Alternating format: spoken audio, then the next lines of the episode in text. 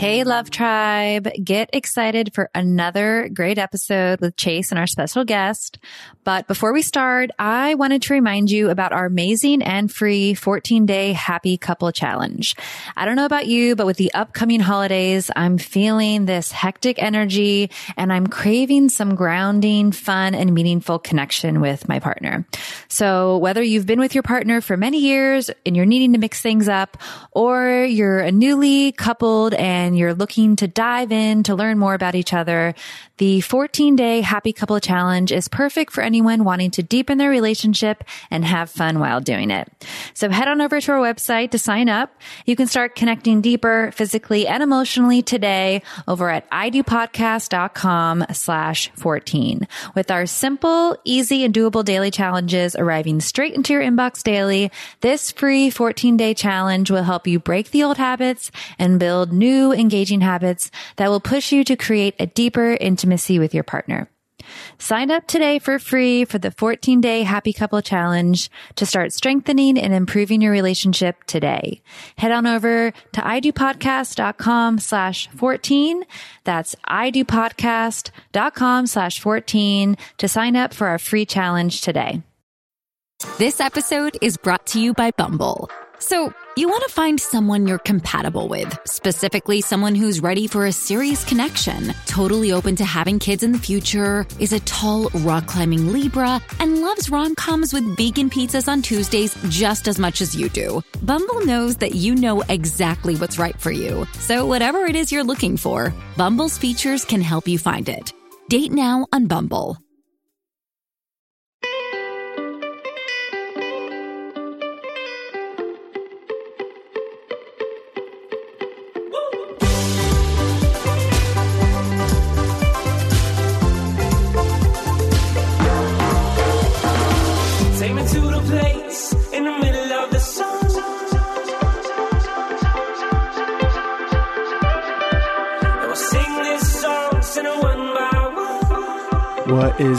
Love Tribe? What's going on? Welcome to the show. Thanks so much for joining us today. Chase and Sarah here. Yeah. And if this is the first time you've listened to the show, welcome. And if you've listened before, welcome back. Yeah, and today we have a great show. I really enjoyed it. It was uh, a, the first time we covered this topic, and it's an important one, and that is being authentic. And really, and we talk about Yeah. gender roles and identity, but really talk about becoming your authentic self, and that's gonna improve the intimacy in your relationship if you're in a relationship or if you're single it's going to help you find the right person that's going to love you for who you are. And it's easy to say yeah be authentic just be your true self but it's a thing that is constantly uh, something we need to work on. And some of us have never really looked inwards and or just very little. And it's just a never ending process. And i talk about my newest kick uh, in the show of ecstatic dance. I won't go on because i do it plenty during the show but i'm really excited about it. And i suggest you check it out. You'll hear me talk about it in the show with ken page. And ken is our guest and he is a licensed psychotherapist and popular psychology today blogger and author of the bestseller deeper dating how to drop the games of seduction and discover the power of intimacy. And he has a new podcast that uh, will be coming out in November, the Deeper Dating Podcast. And Ken uh, was just great guest and gave us a lot of valuable ways to explore our authentic self, to share it with our partner, and uh, just enjoy and, and participate in that journey. Yeah, and he gave us a lot of great exercises and links. So as always, those will be on the show notes page on our website at idopodcast.com. And uh, yeah, thanks for joining us, and we hope you enjoy today's episode. Today's show is brought to you by our online course, Spark My Relationship. Create more passion, improve your communication, and build a stronger, more intimate connection with your partner in less than 90 days. We've collaborated with 15 therapists and psychologists to bring you the strategies marriage therapists teach their clients. To unlock a special offer only for I Do podcast listeners, visit sparkmyrelationship.com slash unlock. That's sparkmyrelationship.com slash unlock.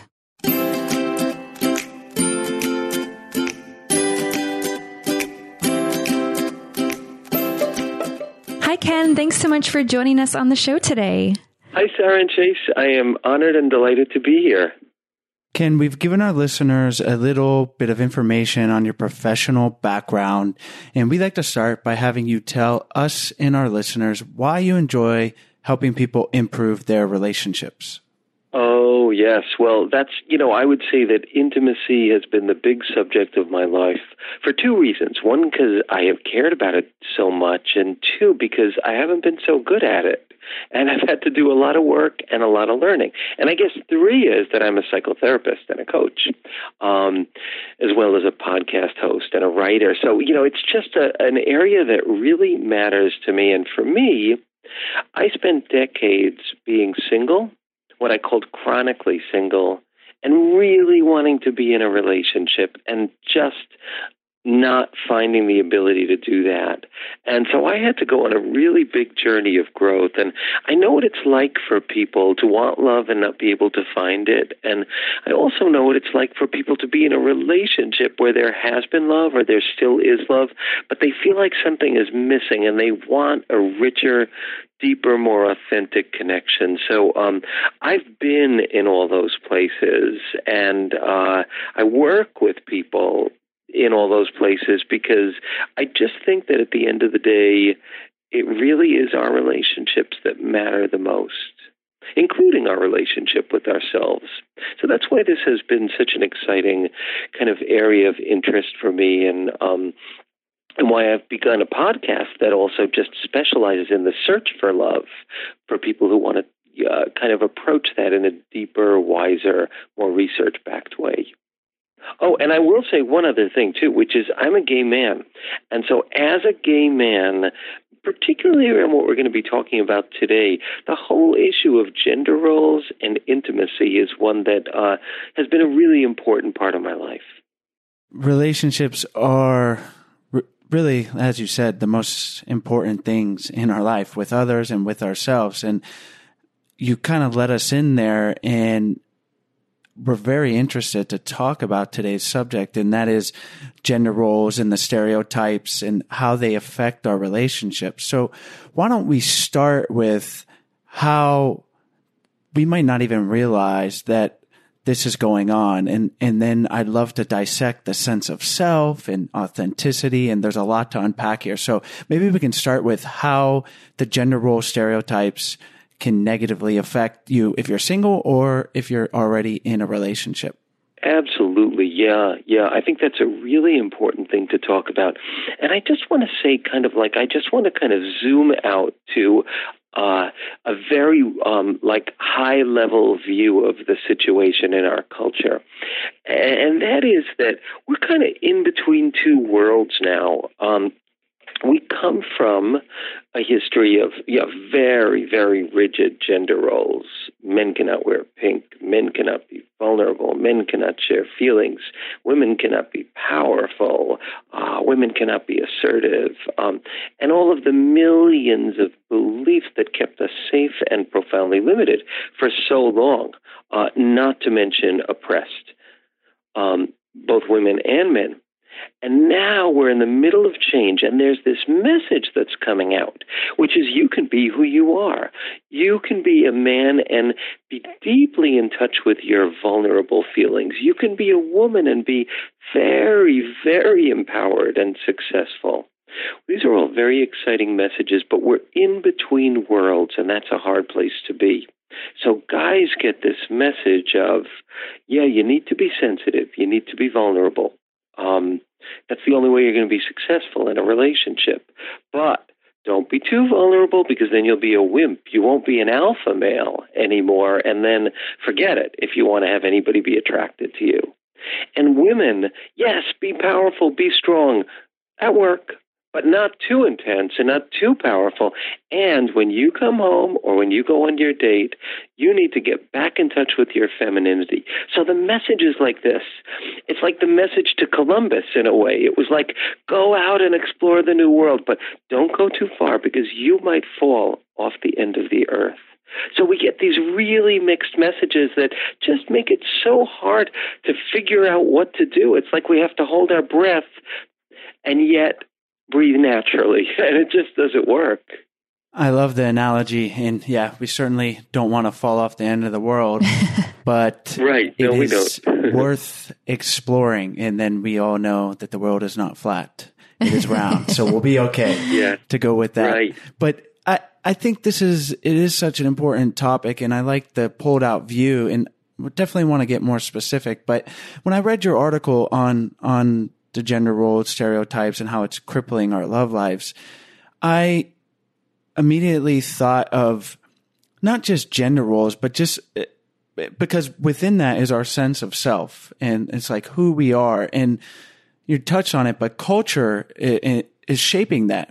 Culture says you need to be a masculine man, but not a man, and but you need to be vulnerable, and that's that's all our culture. And and with the information available with podcasts, articles, like you said, that shift is is occurring, and it's a beautiful thing. And I know just personally, I've been able to explore I don't think I ever got wrapped up necessarily in gender roles too much that I was aware of because certainly there's subconscious things just from being raised in and that you know a man's supposed to be this way but there's a there's degrees and so what I'm getting at is I just love to be able to examine the gender roles but then you can even go deeper in in examining who you are and and what your likes and dislikes are and really trying to to to explore that that inner space. So we talk about exploring outer space and and definitely in the in the physical world, but then inside ourselves. And I've I've just been on a, a bit of a trip lately trying to do that. Last as last week, uh, Sarah and our daughter went out of town for basically 48 hours and I was like, all right, I'm going to go and I wanted to do, uh, ecstatic dance and, and I don't know if you're familiar with that. And then I wanted to do, uh, float tank and both of them are ways like personal exploration and we can dive into that. But it was just, it, and it was great. And it kind of opened up this side of me that I knew was there, but I wanted to explore and, uh, I can go on, but I, just can you talk a little bit about just the the greater exploration of the self within these uh, gender roles and and society? Oh, that was that's great. That was so so um, so beautifully stated. Um, yeah, I'd love to do that. I'd love to do that. And um, something that I want to say, and this is in my role as a psychotherapist that this mostly comes out of, and it connects to what you said, Chase, is that there's a tremendous reward for doing this work of breaking out of what I call the electrified tripwires of gender taboo, invisible electrified tripwires of gender taboo. Because, you know, you don't know sometimes until you cross over it that you start feeling really weird or like you're breaking a rule or something like that. Other times you know it clearly. But what I have found is this that all of us embody the whole spectrum of what's called masculine and feminine energy. And the researchers actually speak about it differently because they they try not link it to link it directly to gender. What they talk about is instrumentality and expressiveness.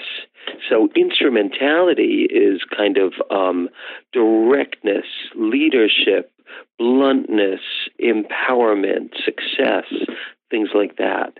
And expressive is qualities of collaboration and tenderness and vulnerability and receptivity.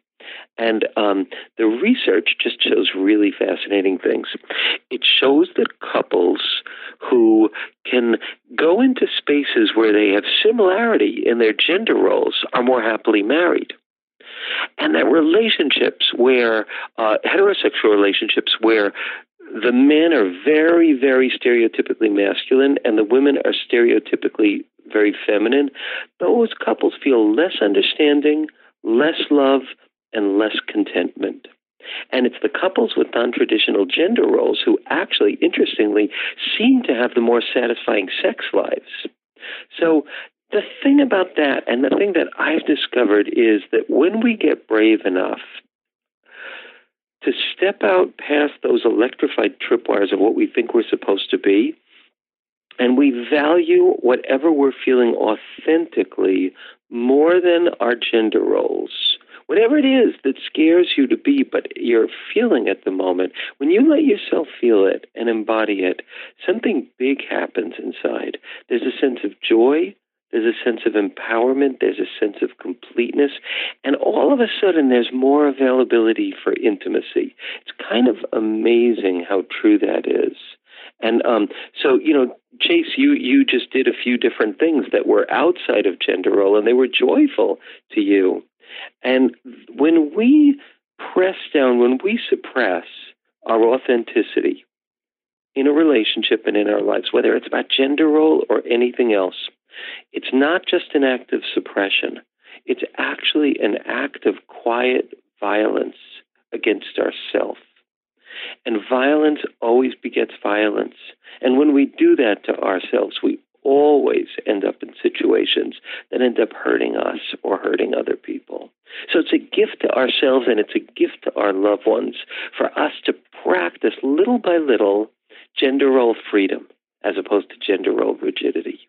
So, as a psychotherapist in today's world, how do we go about I know we are changing as a society, but I see that there's still these super high expectations from both genders to kind of really still follow those gender roles. So how do we go about, or I guess, how would you tell our listeners to make that change in their relationship or how to talk about those changes in their relationship with their partner so that they can feel comfortable being authentic with themselves?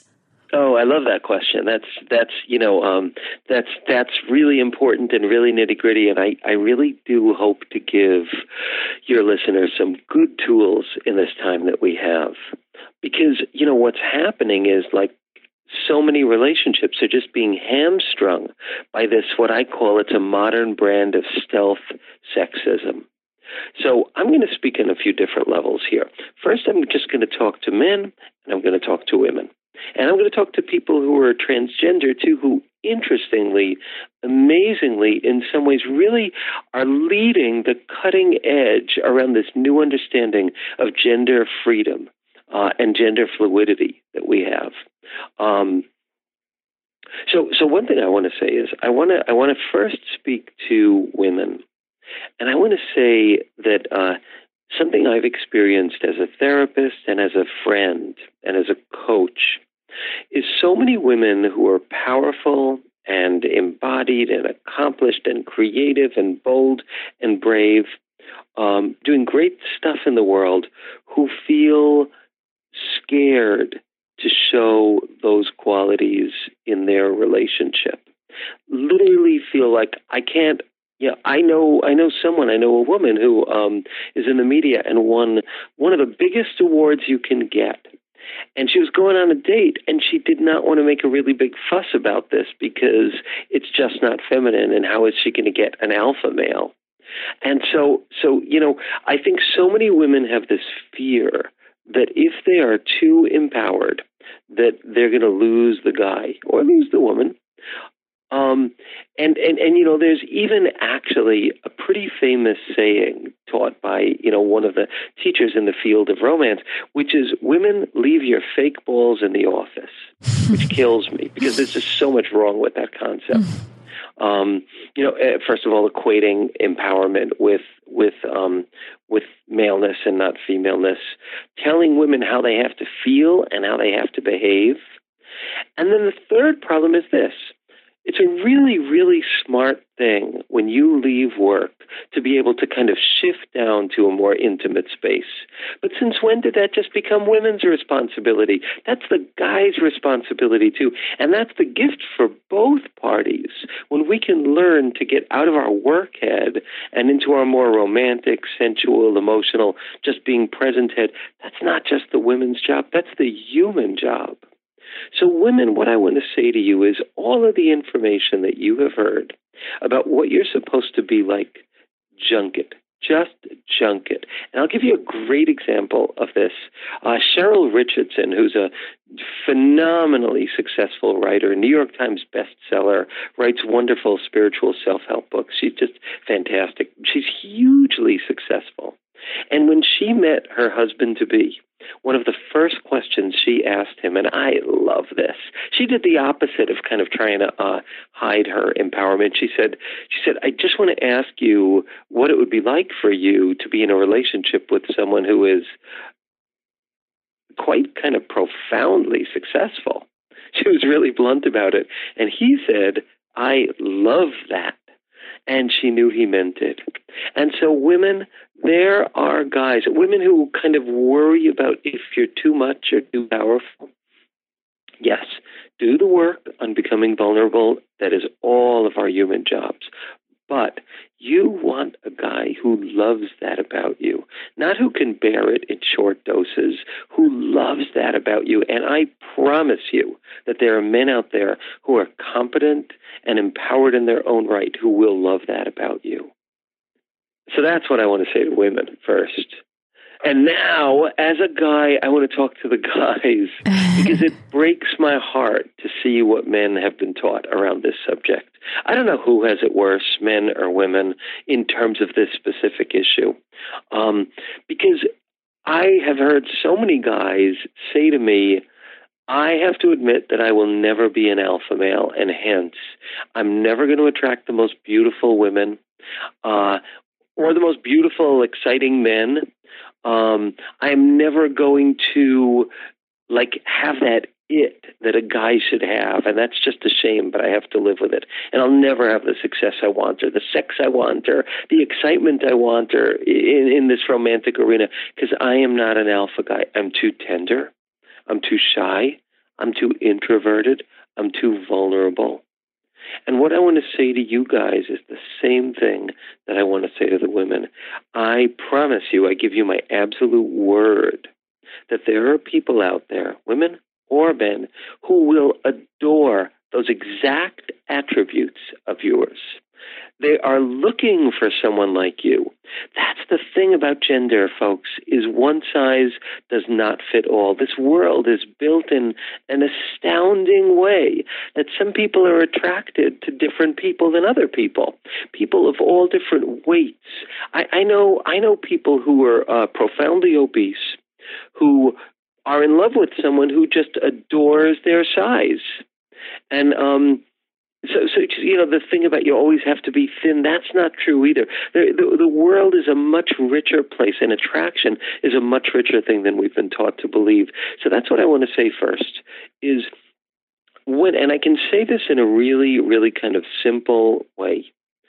When it comes down to a choice between gender conformity and authentic expression, go for authentic expression, even when it's scary, and watch how your world opens up.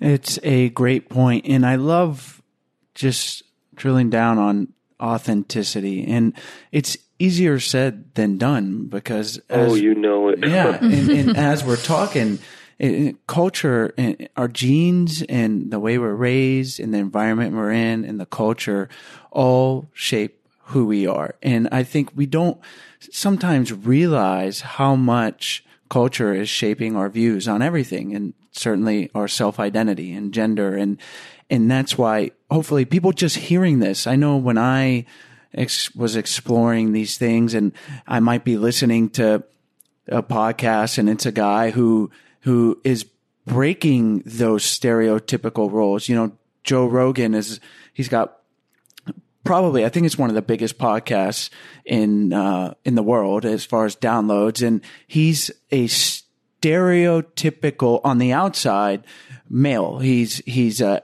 a mixed martial artist. He commentates for the the UFC. He's a hunter. He's like this big, strong guy and you're like, yeah, he's just a meathead. But if you listen to his podcast, he, he's very much not that. And he's, he's talking about things like this. He's, he's very self-expressive and, and, and vulnerable. And I think that those kind of things help to shape our culture the other way where now guys like myself and others and, and the the opposite is true for women and I'm sure there's those figures in the gay community and everything that that can open up our eyes and I think hopefully people just hearing this are like, yeah, you know, I'm going to explore that. But then you have to do that inner work. And that's why I mentioned, and you've given us some great tools, but I think just doing things out of your comfort zone. You might not, you might like to be the alpha male. That might be like more of who you authentically are.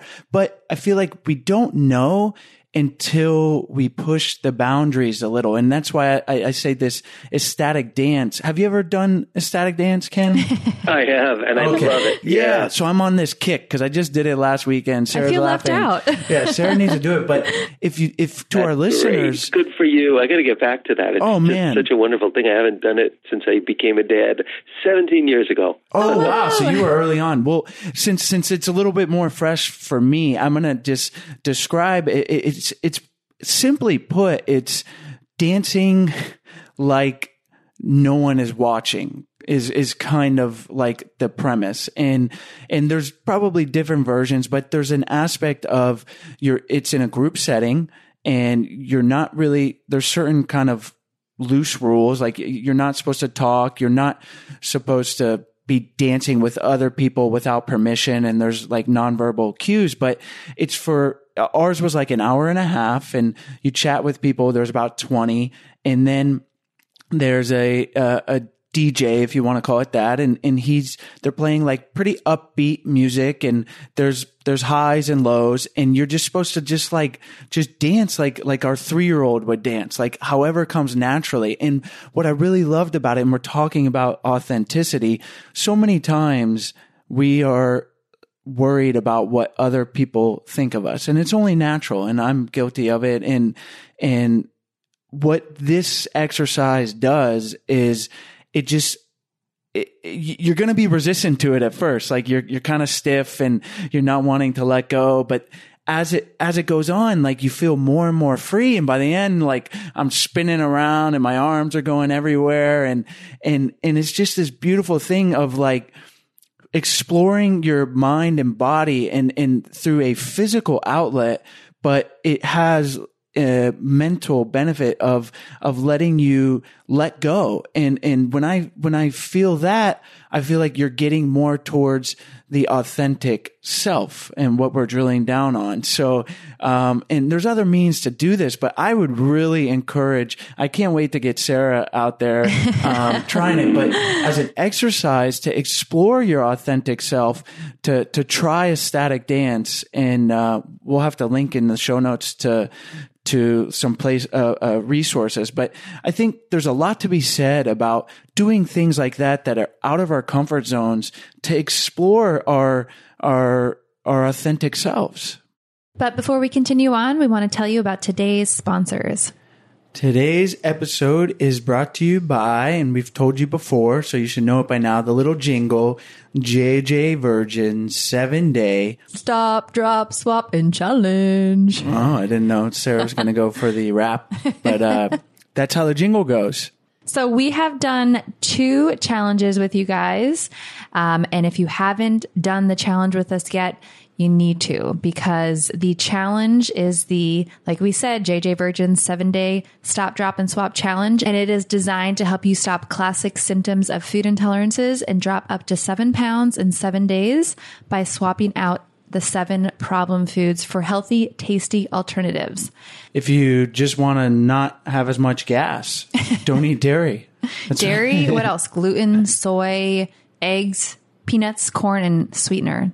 Those are the seven bad guys. Yeah, and they're going to help you shed some pounds, maybe if you got some pounds to shed, decrease headaches, help with skin trouble, fatigue, joint pain, or digestive issues.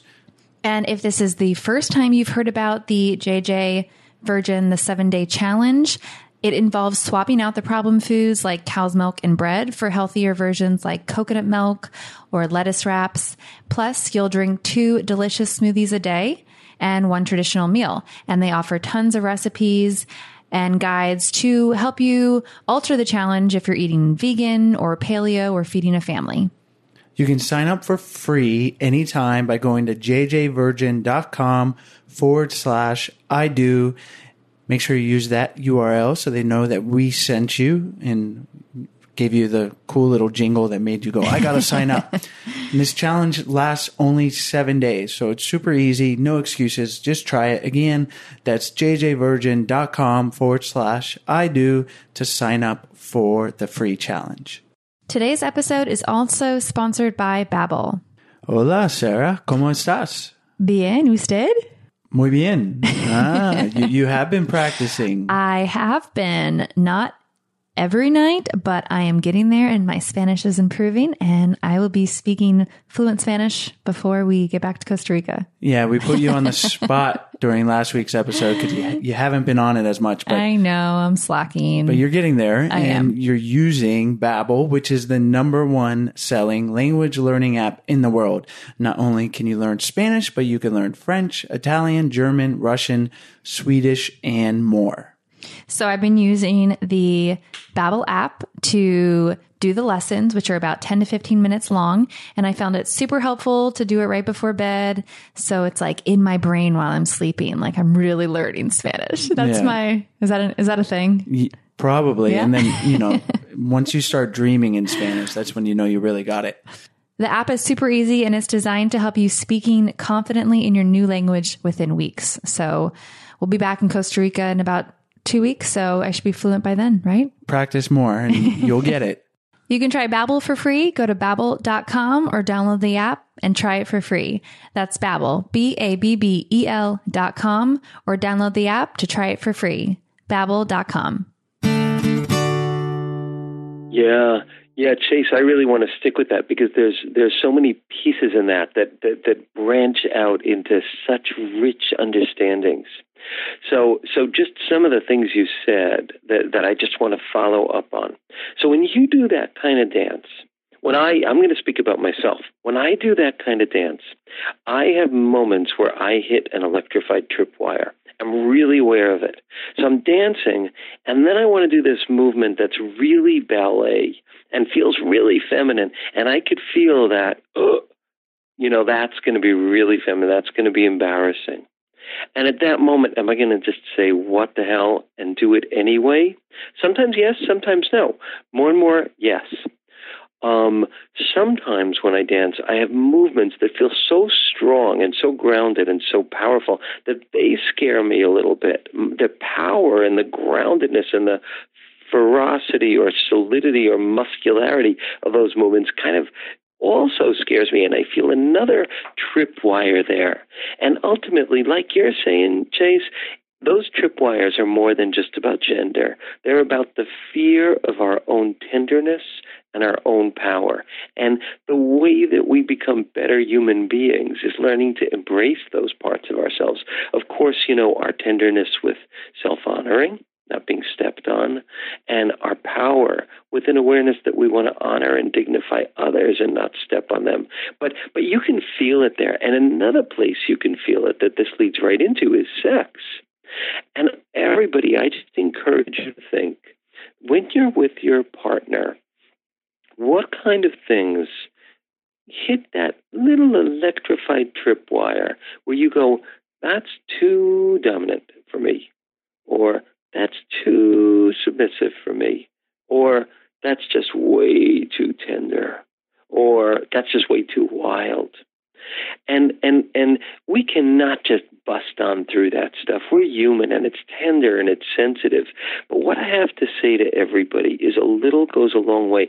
You hit one of those tripwires and you commit to going a drop further and you will feel the blossoming of your humanity by going one drop further, one drop further than you're used to.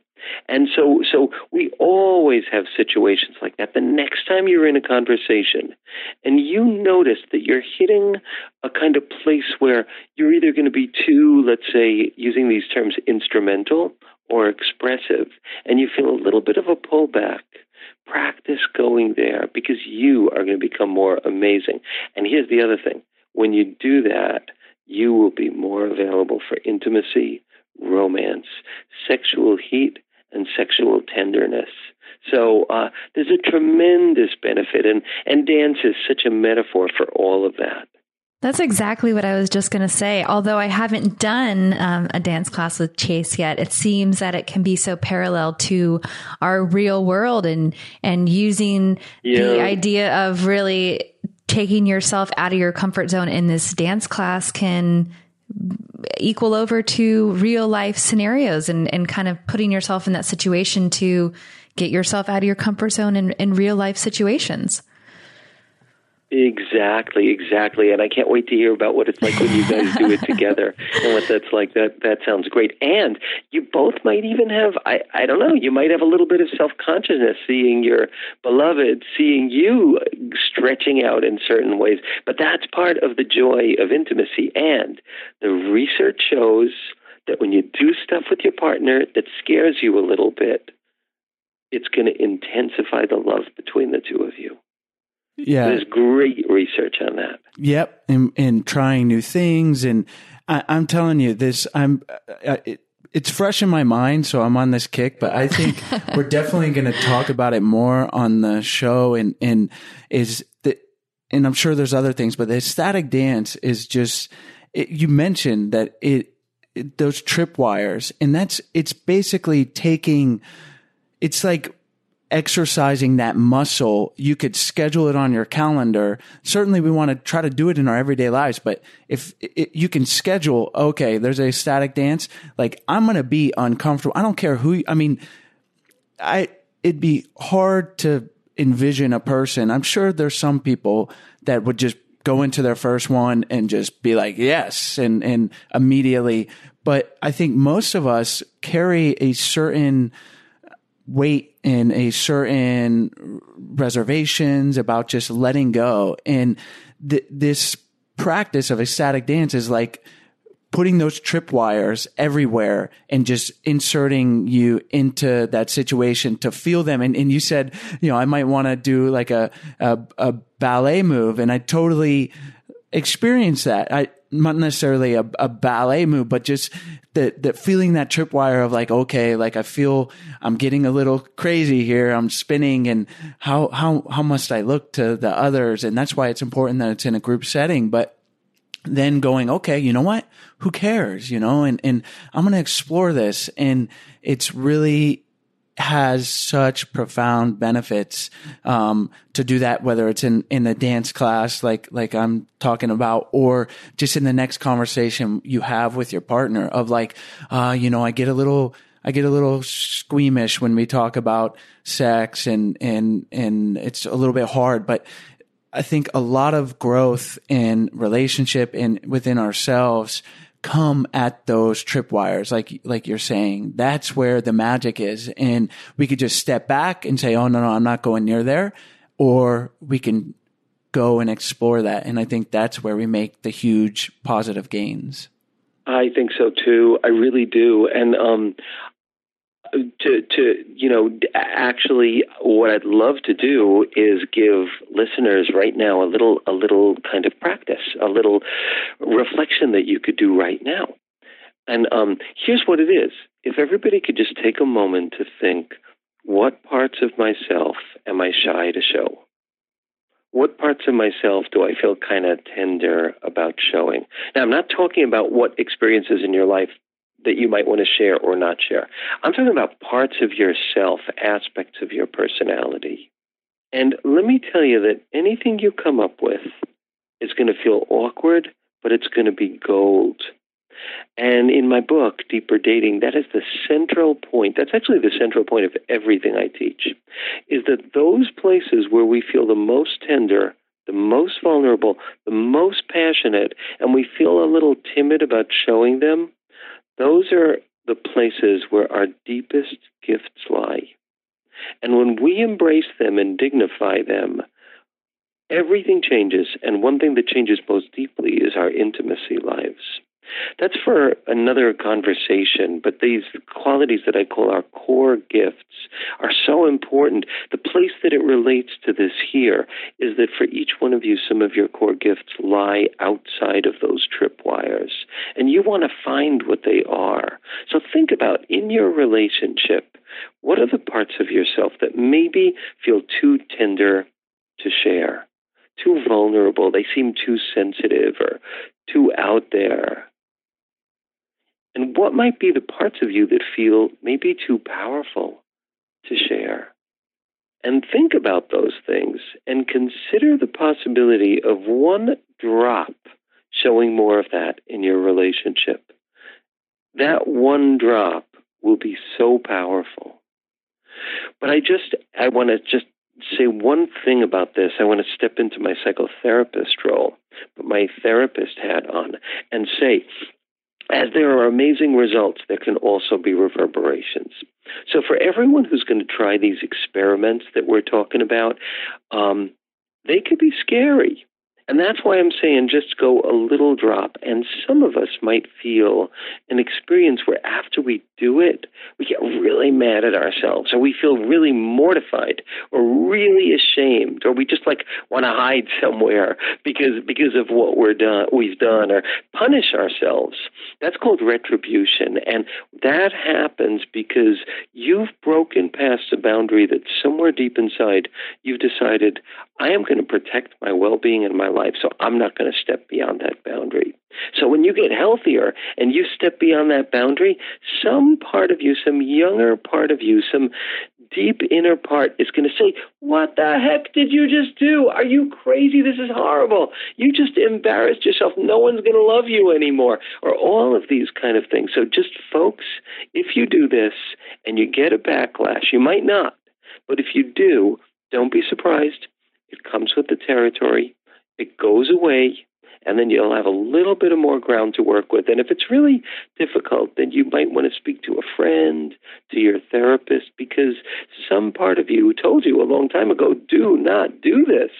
Ken, we love that exercise, and it's important to to be able to do that, to take that pause, to be introspective, even if you even if you don't initially share it with your partner, just taking that to to work on for yourself. But I think creating another level of intimacy is uh, it's going to be a good thing for your relationship, and that is a great way to do it.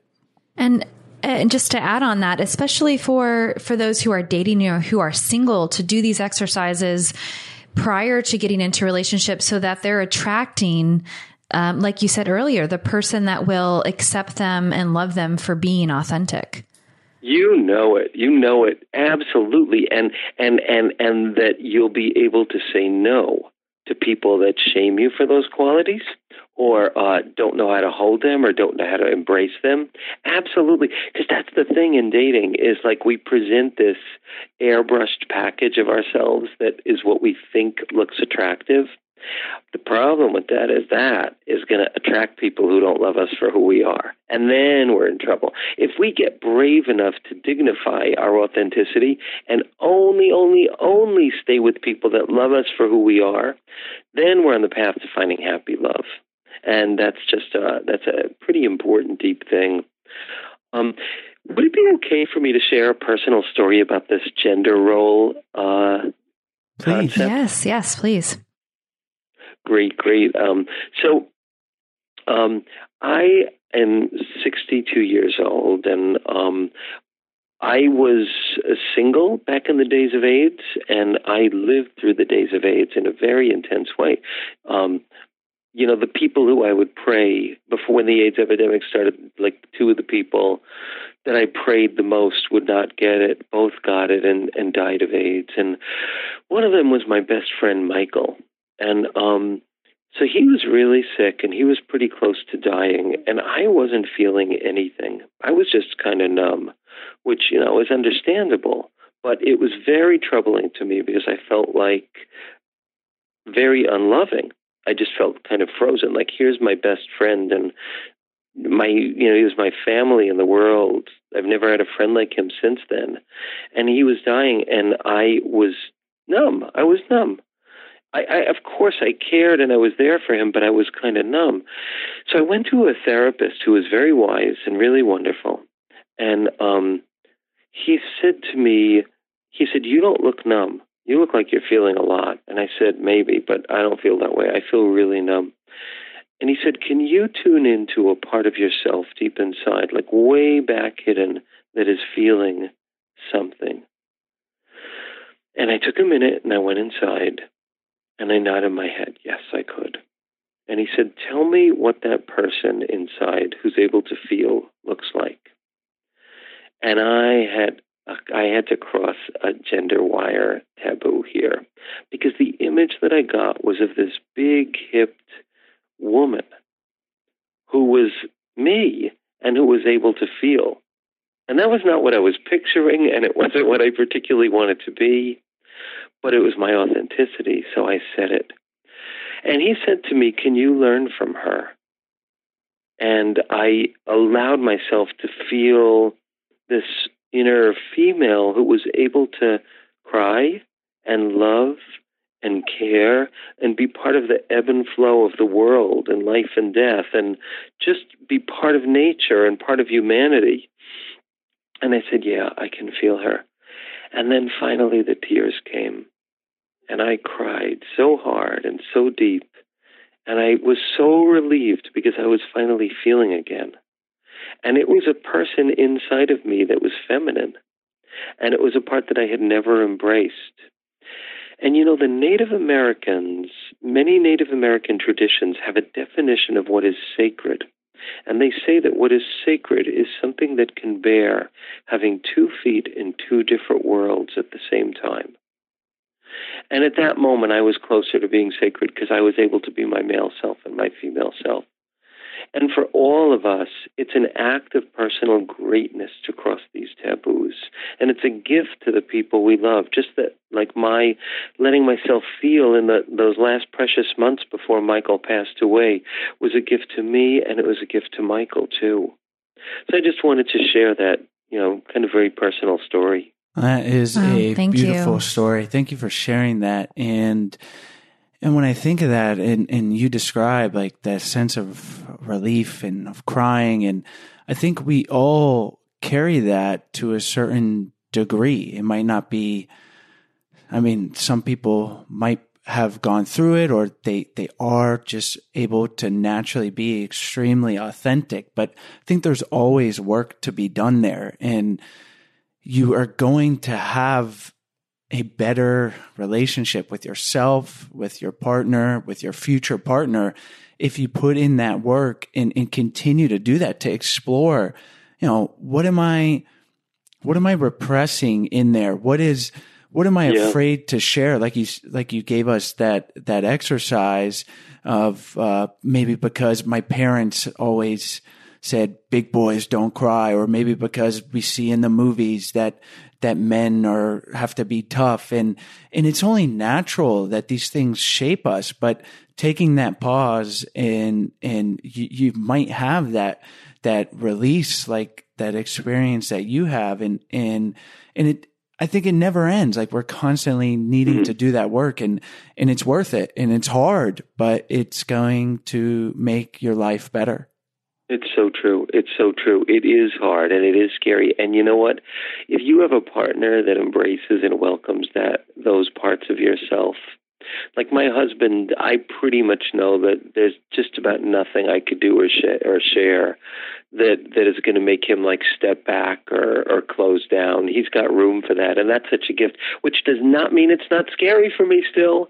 But um, if you're with someone who can embrace who you are, you've got a tremendous gift. And um, whether you, if you're single or if you're in a relationship where you feel like your spouse cannot yet do that, who in your life can? Because those people are the ones that are going to help you take this step.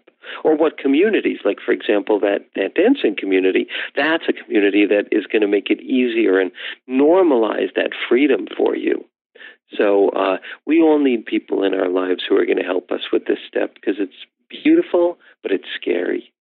Is there anything you would like to add directly for the um, the LBG uh, LBGT community and um, the gender issues that they face um, in society today, and, and maybe some um, some advice for them specifically that we didn't oh, touch what on a wonderful, before? what a wonderful question! Thank you so much. And I had mentioned something about that before and, and didn't get to it. So yeah, absolutely, absolutely. Um, this is what I want to say. Um, John Gottman, who is one of the great researchers on couple dynamics, has been quoted as saying that wherever couples are in this world, wherever heterosexual couples are in this world, gay couples are about 50 years of evolution ahead of that. That's John Gottman saying that. And what he was speaking about is that in the LGBT community, gender freedom is more normalized. So, like a, a male couple in most cases, a female couple in most cases, or a trans couple or one member being trans in a couple or, or just anyone single or coupled is going to be much more likely to have a lot more gender freedom because that's kind of who we are as LGBT people. We get more freedom. Guys can be more sensitive, more tender. They can be romantic with another guy, which is like the most like unguyish thing in the world from what we've been taught and and women can embody these this this spectrum more freely because it's a spectrum that we all need to occupy freely. So what I want to say to LGBT folks is that you have a tremendous head you know, head start in this way because it's less hard and less scary for you to break through those boundaries. Um, another thing I would say that's kind of um, a complement or an opposite of that, I guess more a complement than an opposite, is that as LGBTQ people, we have been shamed for that very thing. And so we have a pile of shame that we need to work through, even if we we might be flamboyant and free and out. Each one of us needs to look at how have we paid for being that, and where are we still paying? And where are we still making ourselves pay? Where are we not free to be that? Because in this particular way, of course not in all ways, but in this particular way, we're kind of holding the baton for humanity in terms of like the potential of having gender identities, sexual orientation, sex roles, gender roles to be more freed up and more liquid. So there's a gift and there's also a challenge with this. And uh, just, you know, encouraging everyone on the whole spectrum of humanity that our task is the same. And that task is to step into the river of our authenticity and to do it with kindness and generosity toward ourselves and others. And that's the grand message of intimacy for all of us. That is such a beautiful metaphor. And, you know, we could do a whole other podcast just talking about gender identity and the LGBT community. Um, sure, I'd love to. I know. I mean, but why do you think? I think, uh, you know, partly uh, the fact that that community is is more accepting within themselves of uh, authenticity, but what is what do you think is the driver of that ability within that community to to be more authentic from the get go? It seems, uh, and I know that might not be boiled down to simple thing, but I think that's an interesting area to explore. It is a very interesting area, and and and I would say that you know. Um, well, what's really interesting, um, Malidoma Somé, who is a very brilliant um, lecturer and uh, workshop leader in the men's movement, um, a really amazing story. He was um, he was next in line to become a medicine man in his in his lineage in Africa in Burkina Faso, and um, he was abducted by Christian missionaries, put in a Christian school until he was like 13, when he got into a fight and broke out, and then walked some vast amount of territory back to his village and said, I want to come back and I want to continue in my training. And they said, You can't because you have one foot in each world now, but you can go out and teach this. So he does really big uh, events, and at the culmination of these events, he's using the um, the tribal methods. That these are tribal events that he teaches and uses. And at the very end of the event, the culmination is this point where participants need to step between earth and heaven, and only gay men can do that. And that's because in his tribe, only gay men or women, excuse me, can take that role on. And if you look cross cross culturally at indigenous cultures again and again and again and again you find that the people who do the funerals and who do the weddings are the people who are what they call two spirit and the reason again and again is that somehow their ability to be in the male and the female world for whatever the reason that that that you know so many LGBT people have that capacity uh, makes them closer to the sacred and more able to do that. Now, it doesn't make them better people in any way, shape, or form, but it's just a particular attribute that we've been shamed for that actually has tremendous gifts in it. And why that's so, I just don't know. But I can see how in world evolution, it matches the movement toward gender fluidity and gender freedom that that cultures all around the world uh, long for. That's a great story. And what was the guy's name um, in the African? Malidoma Somé. Okay. Yeah. Yeah. It's certainly, a, a, like I said, a big topic, but an interesting one and, and uh, one that there probably isn't a simple answer for, but certainly exp- exploring that cross culturally, biolo- biologically um, is interesting. And if anything, heterosexuals can learn from that. You know, we don't have to know exactly why it's occurring, but I remember one time we were out and there was a gay guy and it was probably the only one in the bar and and uh, he was just dancing super flamboyantly and and just having a great time. And it seemed like there was just something that was just allowing him and other people were dancing but it, he was dancing more freely. And and it's a beautiful thing. And, and, they don't you don't have to be gay to do that obviously but no you don't. it, it seems right. like that might come more natural sometimes because of the acceptance mm-hmm. within the community but it's a beautiful thing to watch like i remember sarah was like man that guy is having a good time and i was like yeah you know like i want to good for him i want to like feel that that sense of um, freedom of just not caring you know, who is, who is watching or how you look. And he seemed to be embodying that. So if anything, we can learn from that and, and, uh, and become more authentically ourselves.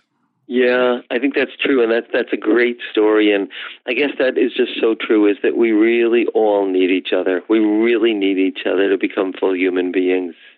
Well, Ken, uh, this is great, and I, we could just go on and on. We'll and, have to and, have you back again. Yeah, and, and, I'd love to. And we appreciate you you sharing all this great information. So, why don't we finish up by having you tell our listeners where they can find you online, tell them about your podcast, and then we'll say goodbye.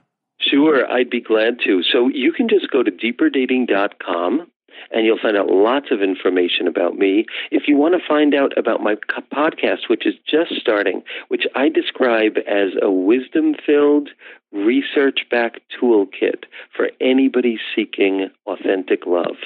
Uh, it's for people who are single and looking for relationships, as well as for people that just want to deepen the relationships they have. Although the focus is mainly for people who are looking for a really wonderful, healthy relationship. Um, and you can also get my book, which is called Deeper Dating How to Drop the Games of Seduction and Discover the Power of Intimacy.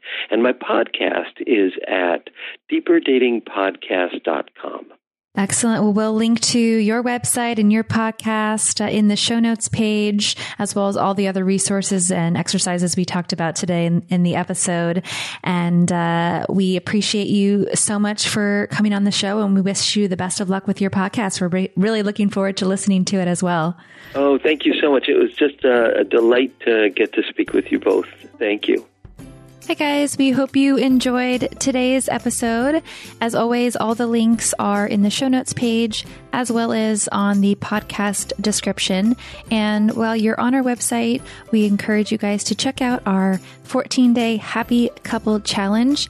We send you an email for 14 days with simple, doable challenges to help strengthen and improve your relationship. And on our website, we also have a bunch of free resources for your relationship so we encourage you to check those out. Uh, we also have our Love Tribe on Facebook. Uh, we encourage you guys to join the tribe and uh, be there for support for each other. If you have questions or just need some relationship advice, we are all here for each other. Um, the group has grown to almost a thousand people, um, and we love it. So we hope you guys join that. You can go to Facebook, Love Tribe Fam, and you'll find us right there. And if you are interested in learning more about our flagship course, Spark My Relationship.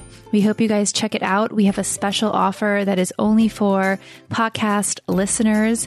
So you can go to sparkmyrelationship.com slash unlock and you can unlock that special offer and learn more.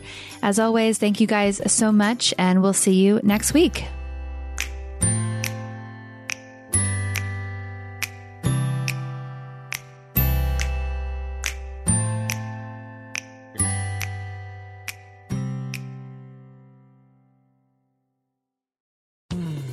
You were listening to a pleasure podcast.